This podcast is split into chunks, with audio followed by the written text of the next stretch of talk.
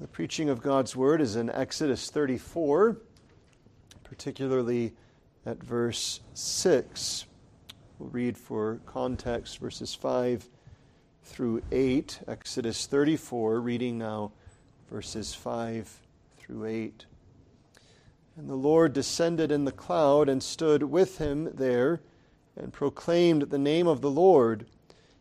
And the Lord passed before him and proclaimed, The Lord, the Lord God, merciful and gracious, long suffering, and abundant in goodness and truth, keeping mercy for thousands, forgiving iniquity and transgression and sin, that will by no means clear the guilty, visiting the iniquity of the fathers upon the children and upon the children's children and to the third and to the fourth generation. And Moses made haste and bowed his head toward the earth and worshiped. As far God's word, it's particularly verse 6 now we give our attention to. And the Lord passed by before him and proclaimed, The Lord, the Lord God, merciful and gracious, long suffering and abundant in goodness and truth. This evening we continue our series on the Lord's self proclamation. And we take up this passage as we have on past few weeks, looking at both the God who proclaims himself and what he proclaims of himself. Last week we considered his condescension, that he who is most high has in mercy drawn near himself to visit and to make known himself to his people. And this evening, we look particularly at the opening of verse 6 to look now at the name of the one who is proclaimed. And so, as last time we considered his condescension, tonight we look more closely at the one who condescended to make himself known. And this is, of course, the foundation. The Lord, notice, the Lord God. This is that more intimate revelation of himself. It's, as it were, his name. And everything else that follows is attributing something to himself. It's explaining, opening up a bit further understanding of who this Jehovah is. You'll notice in verse 6 that you have three times the word in our English, Lord, appearing in all capitals.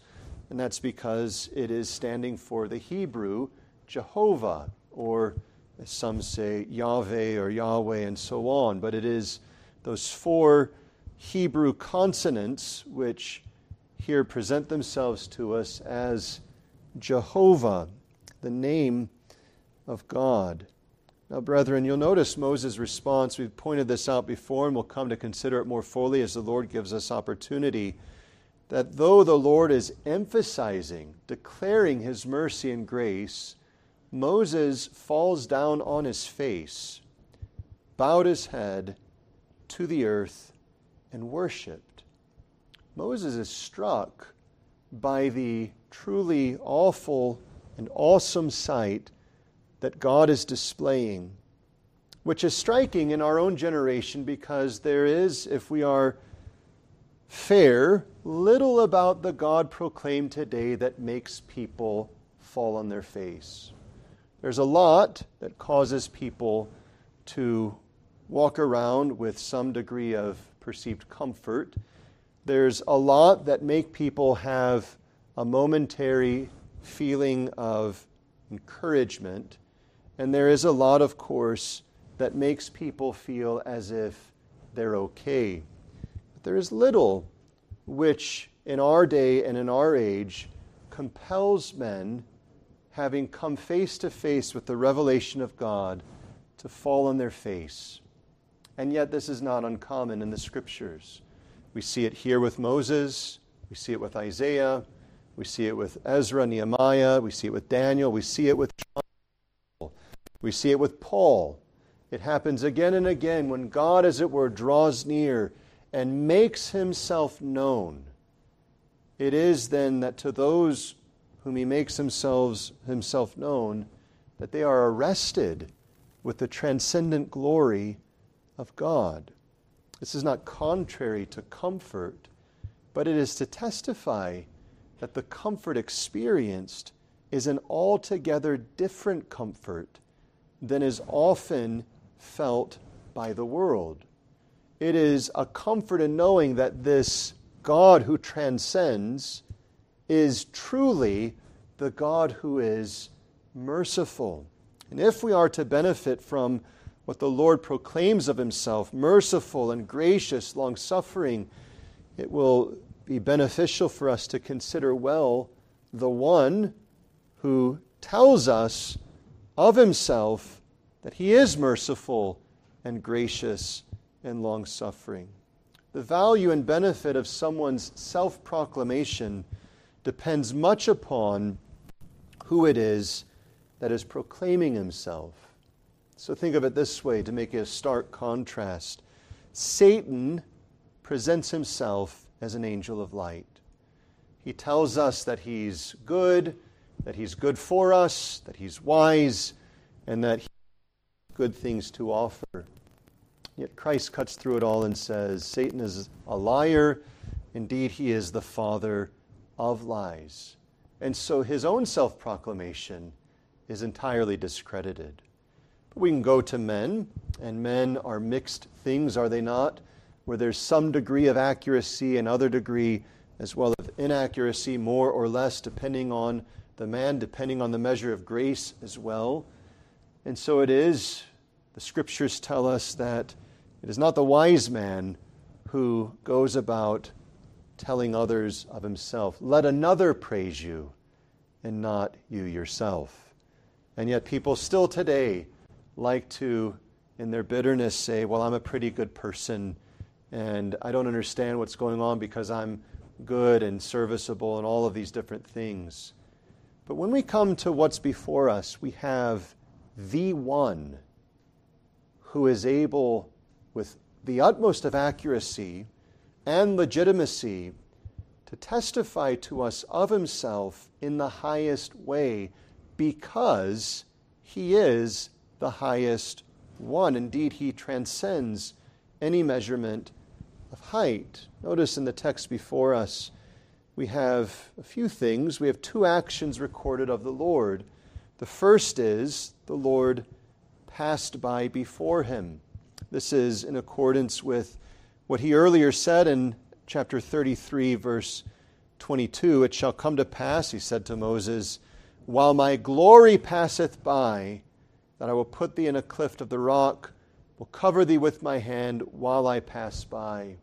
And earlier as well in that, when he says in verse 19, I will make all my goodness pass before thee and proclaim the name of the Lord before thee. So here, what was foretold is now being done. He has, as we considered last time, already descended. So he's manifesting his presence in this cloud. So though there's manifestation, there's also shadowing of it. So this reminds us that there's no ability for us to take in all that is in God. There's much that remains shadowy as he descends in the cloud, and yet there's truth as he passes by, notice, which is both his glory passing by, hidden from Moses, so that Moses would not be consumed, as God had said, but also his goodness being proclaimed. That brings us to the second of these actions that the Lord Jehovah, who passed by before him, that is Moses, proclaimed. This word proclaim means to call out. So he's audibly testifying to Moses he's displaying to Moses. He is proclaiming, notice, himself. So the action of proclaiming leads to the other thing in the text what it is that is proclaimed. And the first and most significant thing that is proclaimed is the actual name of God. Notice, he proclaimed the Lord, or if you will, more from the Hebrew, Jehovah, Jehovah God, or El. The Lord, the Lord God. Jehovah is the word that comes from the verb to be. So, children, you can think of, of course, we use the language of to be, and yet we also understand that that means, if we're talking first person, I am, or first person plural, we are. So the word be, even in English, doesn't always come out with the two letters be. It has to do with existence. And you'll remember, of course, in Exodus chapter 3, verse 14, the verb appears twice that is related to the name Jehovah. When Moses stands before the burning bush and God says, Tell them, I am that I am hath sent me to you.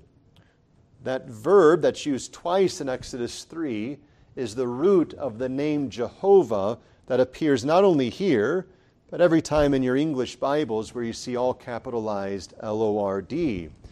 And so this is, of course, a searching testimony. It has been translated in Greek as the one who is, which, of course, you can see in the New Testament that idea, as we've already read from Revelation 1 as well. The French version refers to Jehovah as the eternal, which, of course, is trying to represent the idea behind the Hebrew. And in the Spanish, you have it simply more closely related to the Hebrew Jehovah. Well, the point is, whereas we see the word Lord and we think, not illegitimately entirely, king, when you see it all capitalized, it's good to force yourself to remember this is the name, Jehovah. And you have it here twice. Notice Jehovah, Jehovah, God. This word God is El, which refers to strength and might, and often is translated Almighty. Now, keep that in mind. We pointed this out a little bit in reading from Revelation chapter 1. If you look there just by way of comparison, notice now verse 8 once more when it is that we read, I am Alpha and Omega the beginning and the ending, saith the Lord, which is, and which was, and which is to come, the Almighty. And now you'll have a little bit greater understanding link between these things. It is the self revelation of the one same God. It is, of course, in the Greek, it's not that we need to spend too much time with this, but the word that's here, Lord, is the word that would be used to translate Jehovah. And so you can see relationships between these things. The idea is there in different ways, borrowed elsewhere from the Old Testament as well, which is, which was, and which is to come. Notice the language to be, which is, which was, which is to come. All of those are related to this idea of existence. And notice how it concludes the Almighty. And you go back to uh, Exodus 34 and you see what? Jehovah, Jehovah God, a word God which is particularly referring to strength. And so you can see this thread in just two verses, but you could see it woven throughout the scriptures as well. This God is most glorious, a God who is, who was, who is to come, he is the great I am that I am. There is none like He is. There is none that compares to Him. There is only cause for wonder. Now, we'll get to this, Lord willing, as He gives us life and opportunity. All else that follows in this text is particularized uh, uh, clarifying of what He is. So notice the Lord, the Lord God, Jehovah, Jehovah God.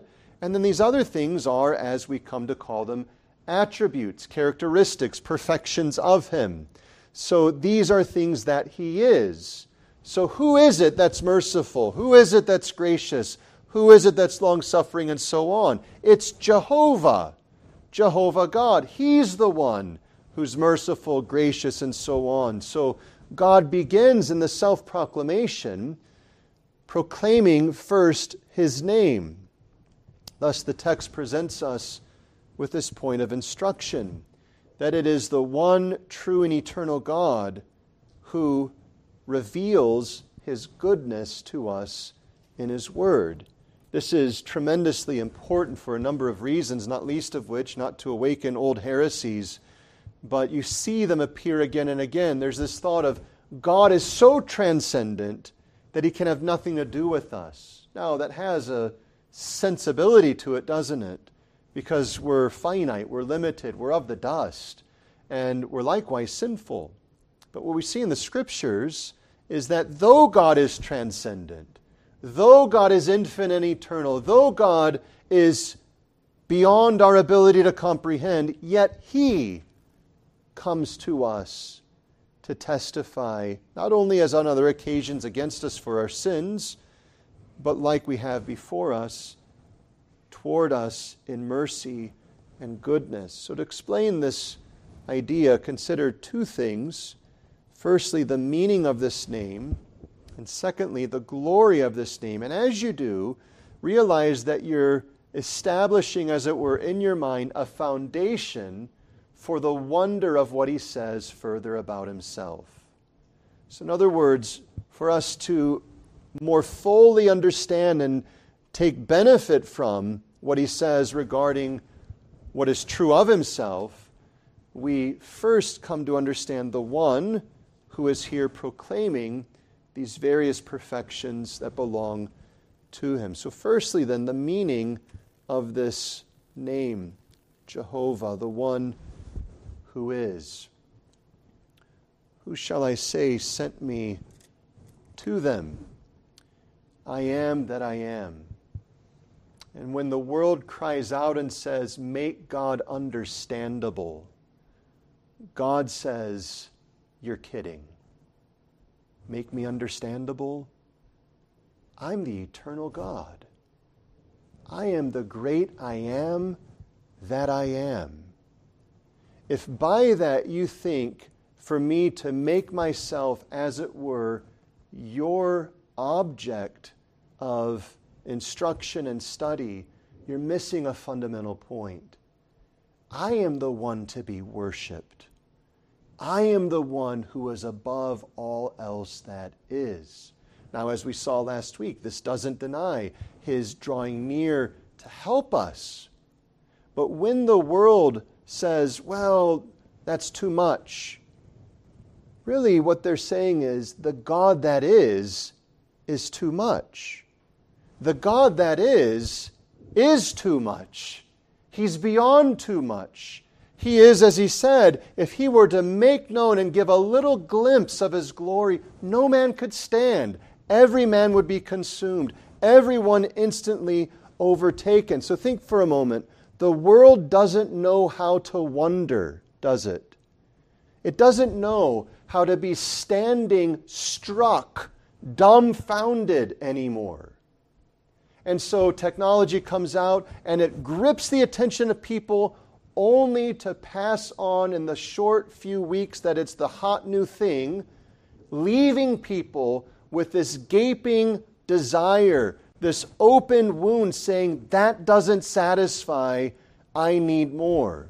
I think, for instance, just as one example, the uh, uh, arrival of the smartphone and how that gripped all the attention. Look what we can do. And now, faster than the year turns, all of the attention to the newest thing and this and look what's going to happen and cars and everything else is all are always trying to push on and yet it becomes so commonplace to us that we're no longer attentive to it. It's lost its wonder. And in fact, for most of the world, there's nothing that causes it to wonder. It doesn't wonder anymore because there's nothing in the world that can actually make it wonder. And it's also because men have failed to come to terms with the only one who is able to sustain wonder, and it's God. And notice, I am that I am. That's not something we put, as it were, in our pocket, take it out, and say, oh, yeah, I get it, I understand it. It's something that we stare at and we grapple, grapple with and we wrestle with and we pray through. And as soon as we think we've gotten a beam of some light, we realize it's only the smallest little glimmer of this unbearable light of the eternal God. I am that I am. What does it mean? Well, there's no ability to comprehend all that is here because it is one of the more intimate self proclamations that God gives us regarding what He is. But it does lend itself to some points that help us gain some sense of who He is, all of which, if rightly discerned, will lead us closer to Moses in verse 8 than anything else. He is the eternal one. Words, of course, have lost their luster. We use terms like awesome and horrible for things like, I got fast food today and, you know, I dropped my uh, coin on the floor. Oh, it's awesome that you had fast food, or it's horrible that you lost a penny. We use words like that because we don't understand words. And we quickly sell them out, and we obviously cause them to lose their meaning. The same is true with the idea of eternal, but it's less because we use the word so much, and it's more because we haven't spent the time to meditate on the concept that God reveals of Himself. Just to help us a moment, consider as we sang earlier from Psalm 90 and verse 2. You could see it in Revelation 1 as well, of course, as we read, but we sang earlier Psalm 90, and you think of this expression, Psalm 90, and there at verse 2 Before the mountains were brought forth, or ever thou hadst formed the earth and the world, even from everlasting to everlasting, thou art God. It's a similar expression, these Hebrew ways of capturing an idea. Think of the expression where elsewhere it's stated, as far distant as the east is to the west, so far hath he removed from us in his love all our iniquity. And it captures something for us, doesn't it? Well, how far is the east from the west? You say, well, it's immeasurable, right? You, you can't bring those together. It's not just like, you know, trying to get a, a magnet, uh, you know, come together when you're forcing it on the wrong ends. It's that this is so impossible to measure.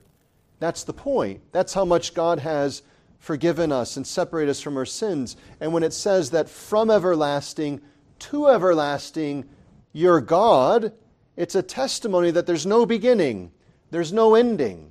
There's not, if you can try to quantify it, and you get back and you say, okay, the earth's been around 6,000, 8,000 years, you know, whatever the exact number is, and you say, okay, well, let me just try to get that on a graph, and I graph it out, and I get that on down, I get a, a measurement, and say, what if I multiply that 10 times? And you multiply it 10 times, you say, okay, 80,000 years. You say, what about 800,000 years? And you can start to get your mind around it. And you say, what about 800 million years? And you keep going on and on and adding and adding and multiplying and multiplying. And the fact is, you've never gotten one moment closer to the reality of everlasting to everlasting. You don't close in on that point because there is no point on the graph that matches the point of everlasting. The best that we in our concepts can do is draw a line and draw an arrow signifying it just keeps going. And likewise to the other, it just keeps going. There's no end to it. There's no point at which it finally reaches the mark of everlasting. It just is. And you start to understand Jehovah, the one who is. Exodus 3 I am that I am. Revelation 1 the one who was and is and is to come. Think of that language both from Exodus 3 and Revelation 1, this emphasis on the being. I am that I am. Now, to try and speak in ways that we might get a little conception of it, we sometimes find, as Revelation 1 says, the one who was. But really, the notion is he is, emphatically, at all times, he is.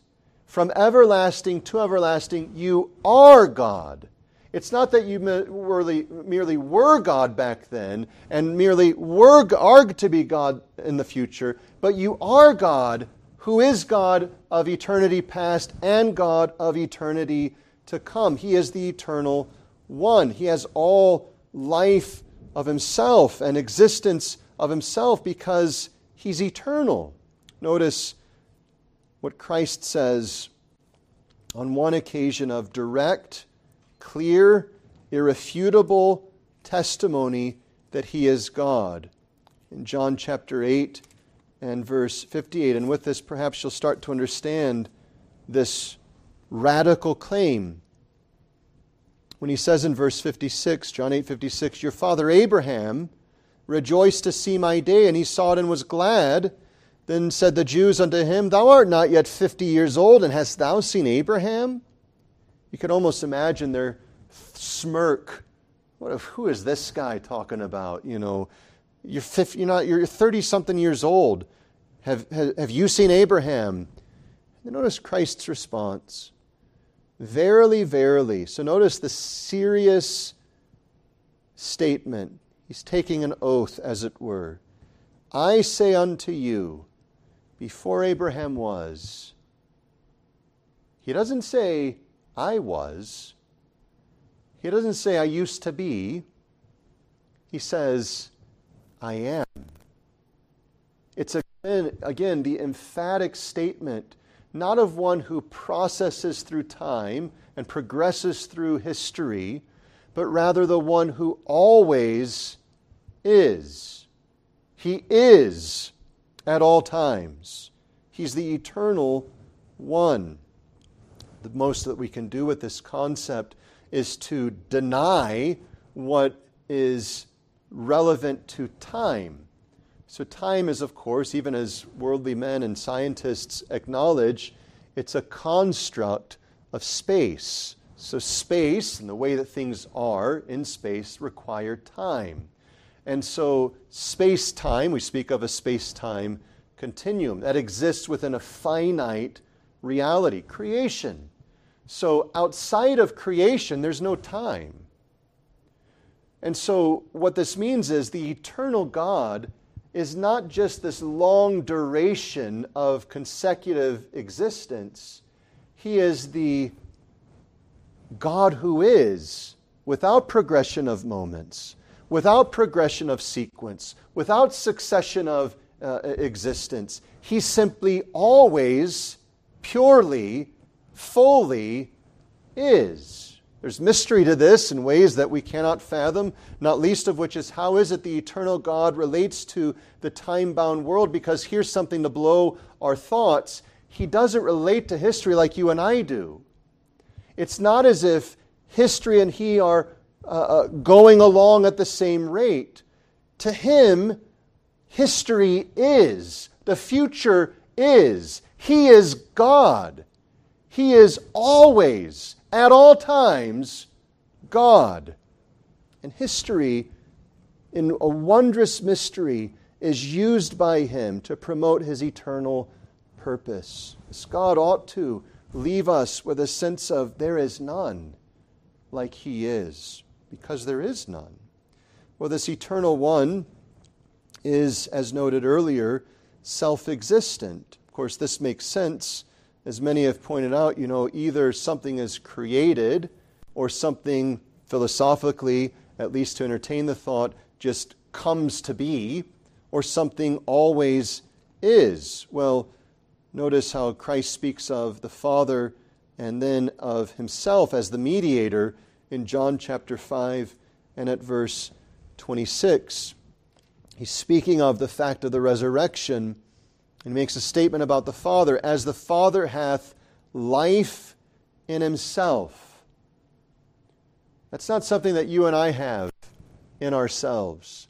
We're given life, you understand? Life is a gift to us. The Father has life because He is life. He has life of himself, in and of himself. He's not dependent on something else to sustain him like you and I are. So soon as God withdraws our breath, the silver cord is cut, and our soul returns to God who gave it. Our bodies return to the earth, and we await the resurrection. But with God, there's no such dependence.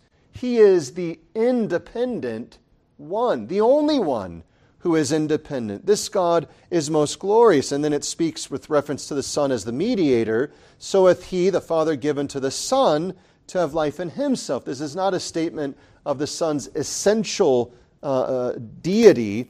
Rather, as the mediator, he's been given the right to raise the dead. So the mediator, not just the eternal Son of God, but the eternal Son of God incarnate as the appointed mediator, will raise the dead because he has life in himself. He's the Lord and giver of life. That can't be said of any mere mortal. Even the notion mortal versus immortal, right?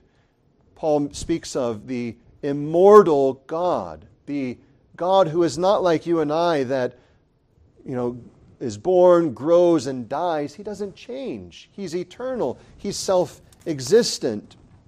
He is likewise unchangeable in all of his ways. And so you see this in various places of Scripture.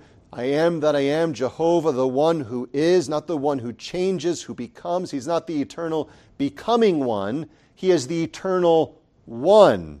Notice in Malachi in chapter 3, you see this beautiful statement as you start to see, as the text before us will emphasize, this turning of attention to the benefits that come to his people. In Malachi in chapter 3, verse 6, notice, For I am the Lord, and you should be attuned to this at present. It's saying, I am Jehovah, I'm the eternal one, the one that is, I change not. Therefore, ye sons of Jacob are not consumed. Notice two things in this verse just to illustrate the point. Jehovah, the one who is, doesn't change. And we would expect that. Because if he's eternal, he's not going to be progressing along from ignorance to knowledge, from youth to age. He's not going to be going from weakness to strength, nor is he going to be going from strength to weakness. He doesn't change.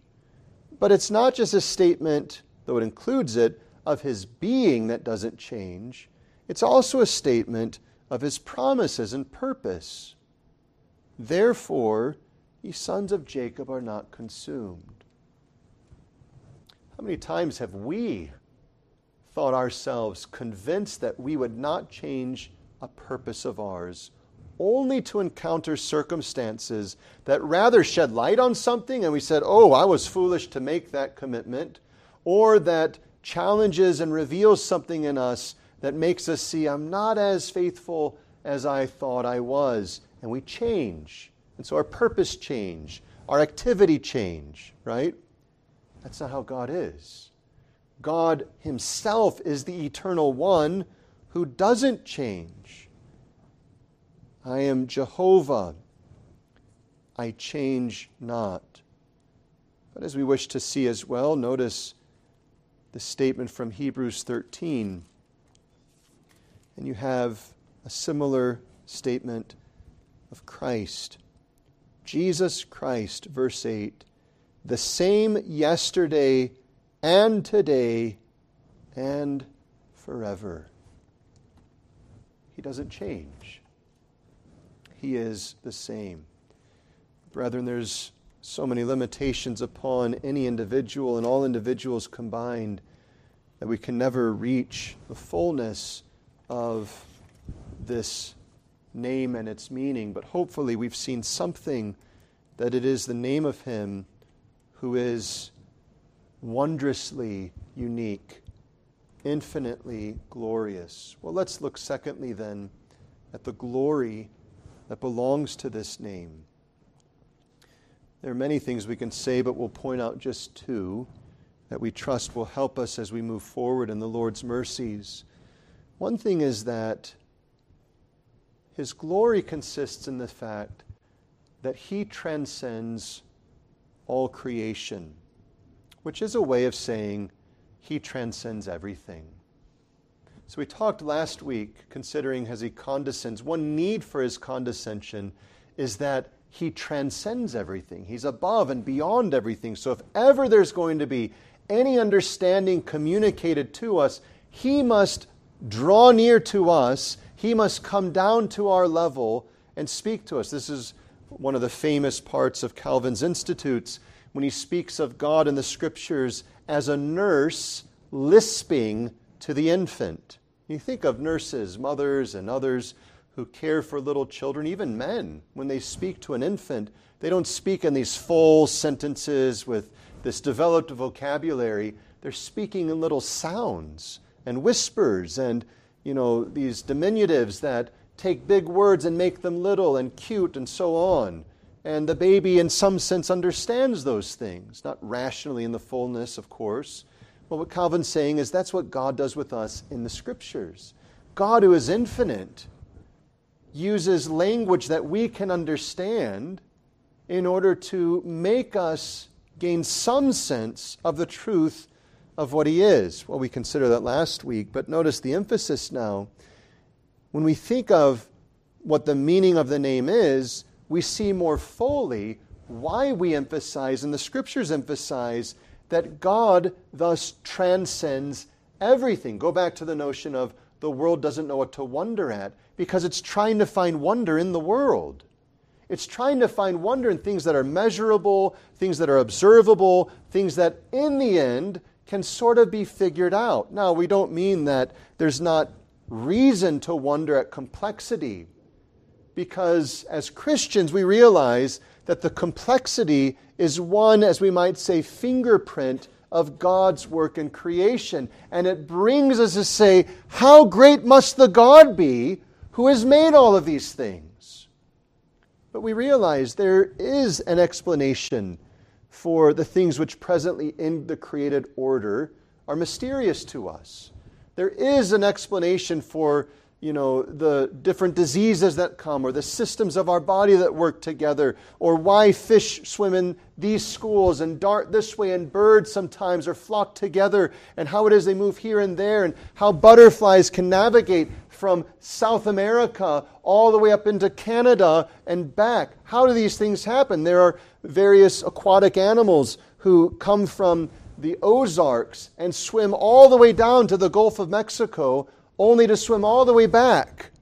And we wonder at those things and say, how is that possible? But there are explanations. Scientists can study that and say, well, this is how it happens. There aren't full explanations, but there is the ability to observe those things and come to terms with, oh, that's because this is happening. We didn't have the ability to measure those things, but now we do through this technology, and we can see the magnetic fields, we can see different ways that the sunlight is hitting, and we understand how these things are taking place more so. But with God, there's no such ability to close that gap because He is infinite, transcending all that is. He transcends all men.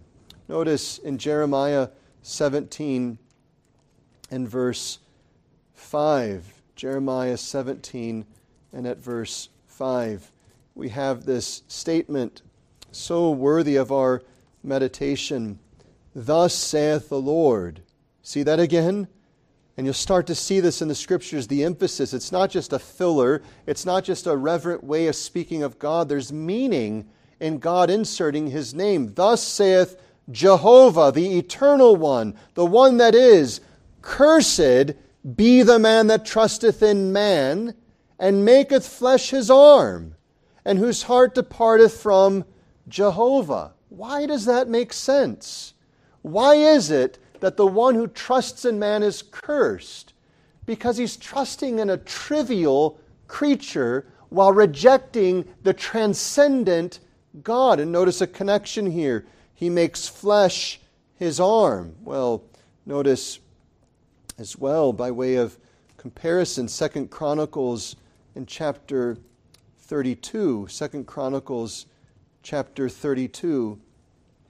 And you'll notice in verse 7 and in verse 8 this exhortation Be strong and courageous, be not afraid nor dismayed for the king of Assyria, nor for all the multitude that is with him. and we would say, What are you talking about? Be not afraid of the king and the multitude that is with him, for there be more with us than with him. Wait, time out. I've taken the inventory, I've seen the rolls. That's not true. With him, verse 8, is an arm of flesh.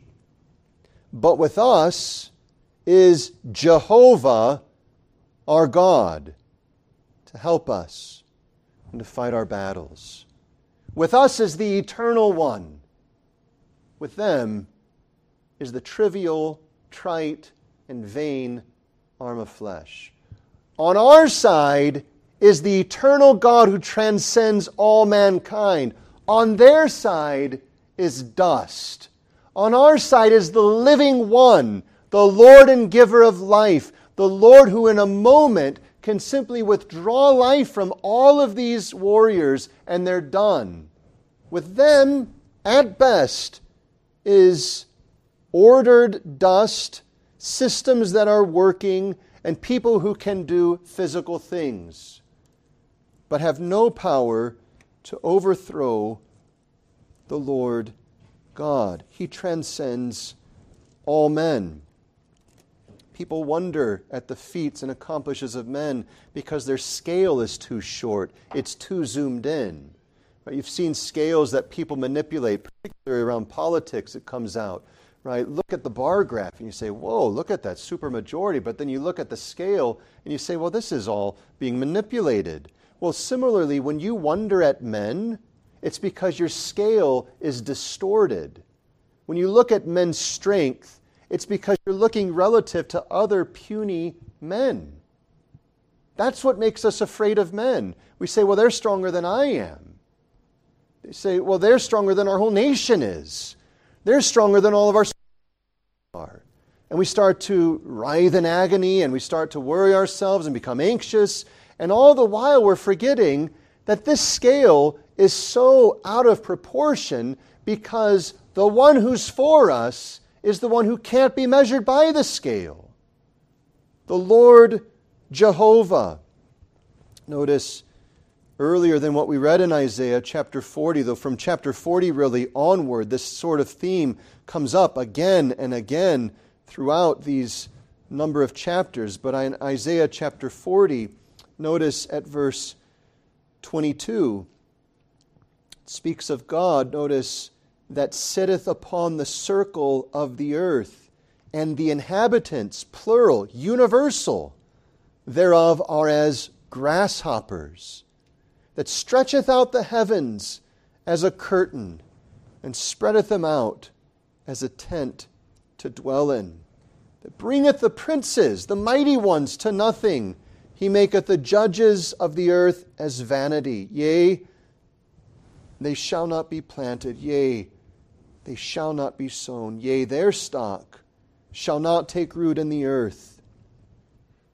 And he shall also blow upon them and they shall wither, and the whirlwind shall take them away as stubble. To whom then will ye liken me, or shall I be equal, saith the Lord, the Holy One? Lift up your eyes on high, and behold, who hath created these things, that bringeth out their hosts by number. He calleth them all by names, by the greatness of his might, for that he is strong in power, not one faileth.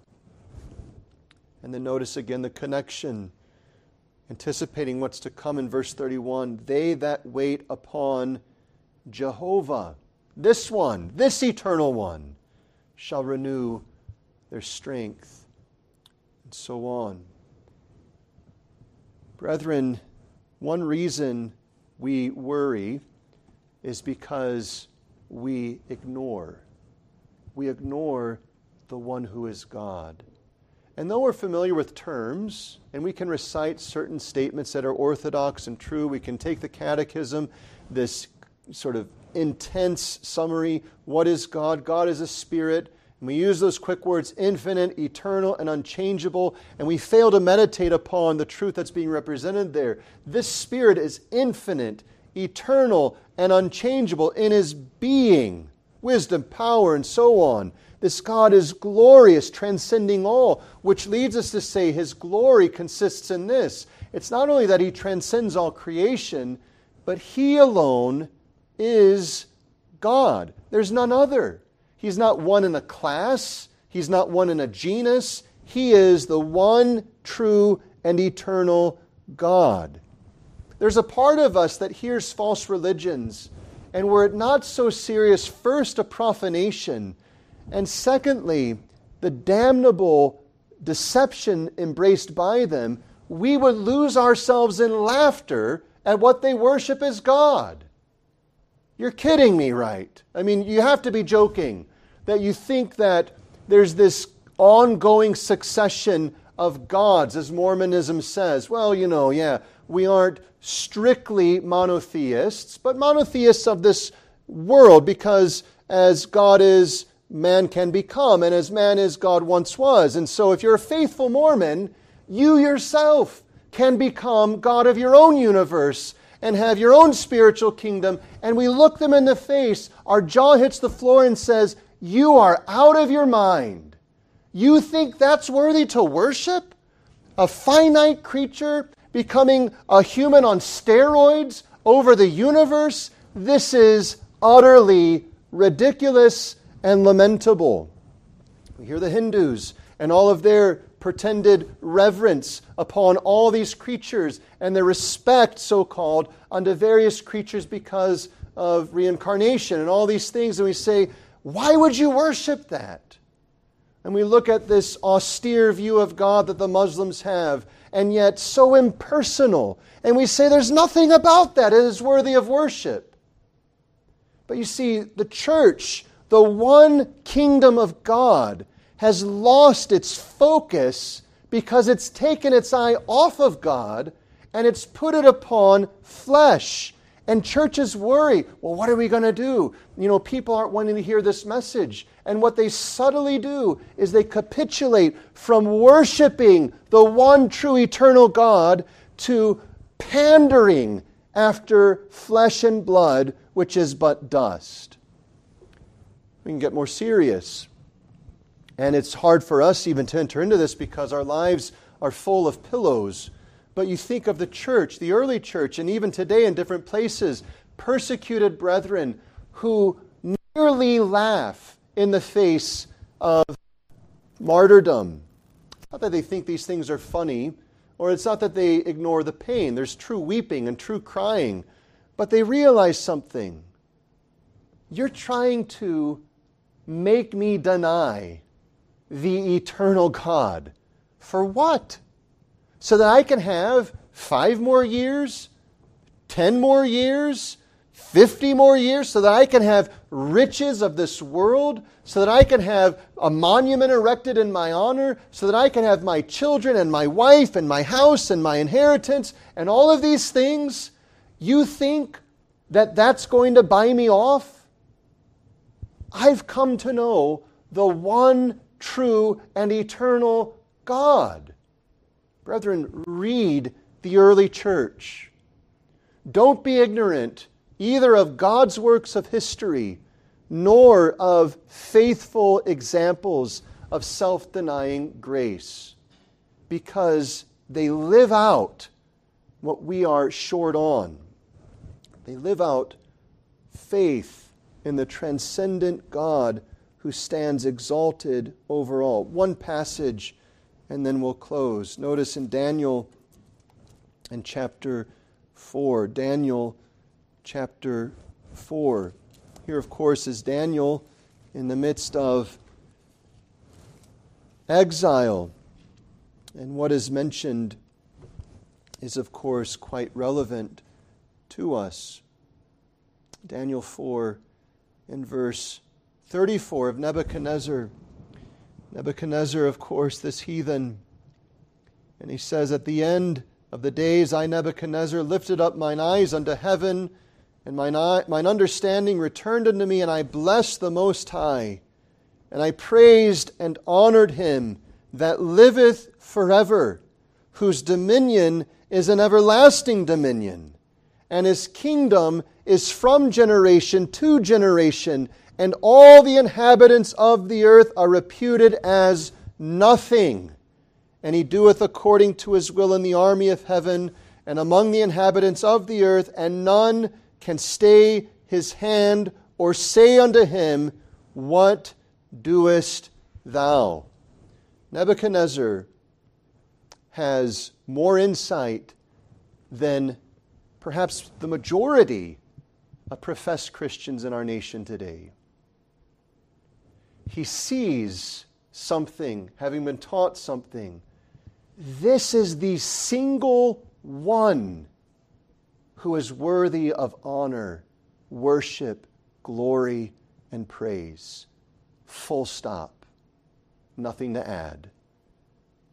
He's the one whose kingdom is from generation to generation. We think of the great men of the past and their earthly kingdoms, and we wonder, and we really do, we wonder at this, and we say, how is it that Alexander the Great conquered all of this landmass? How is it these ancient kingdoms and empires of China were so extensive, or the various forms of Russia and so on? And we look at that and we say, that's impressive, but again, it's because our scale is so small. Our scale is measuring 20 years, 100 years, the Pax Romana, a few hundred years. And we say that's astounding. How is that possible? Look at the square mileage that was covered by this. Almost the whole continent was covered. And we miss out on this fact that Nebuchadnezzar is making known to us.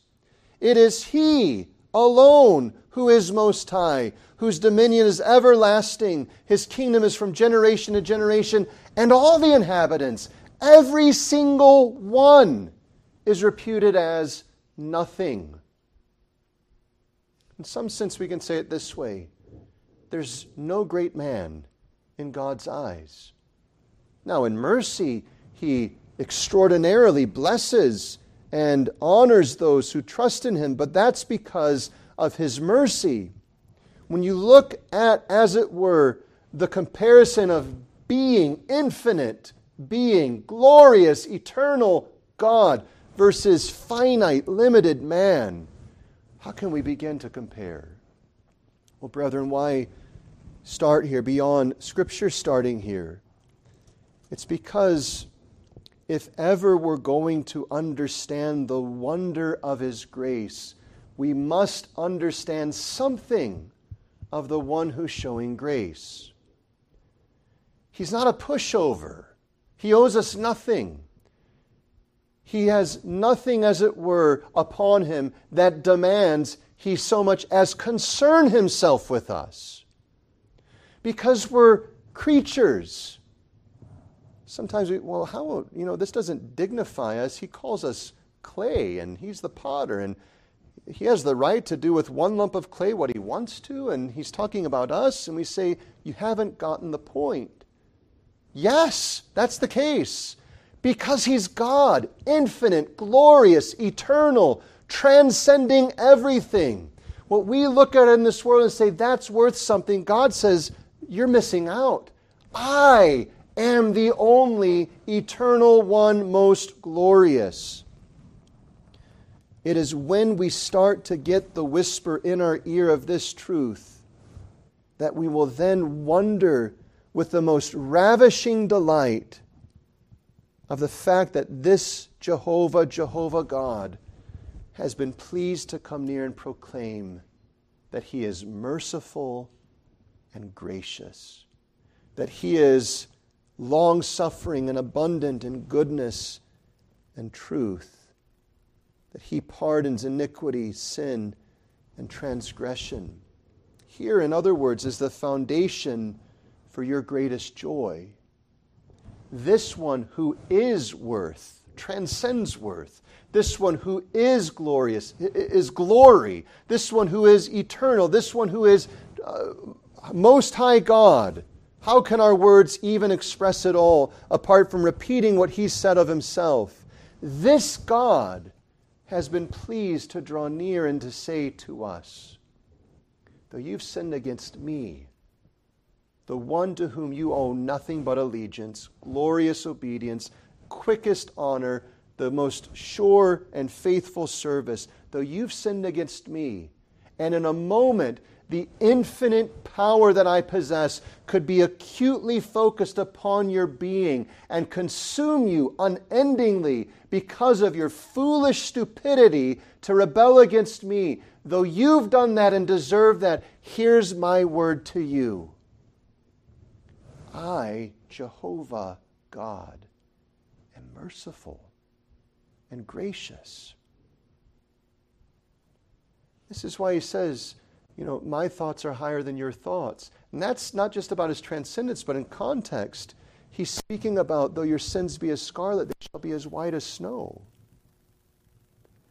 When once we understand this, it becomes the wonder both at what this God is in himself and what he is to us as gracious. Brethren, behold your great God, Jehovah, Jehovah God, and then wonder that your great God is pleased to forgive and pardon your sins freely by his grace and dwell with you, giving you everlasting life, that you may enjoy his gracious, merciful presence forever. Well, much more needs to be said in due time, but let's stand and seek the Lord's blessing in prayer, asking him to uphold and bless us. Let us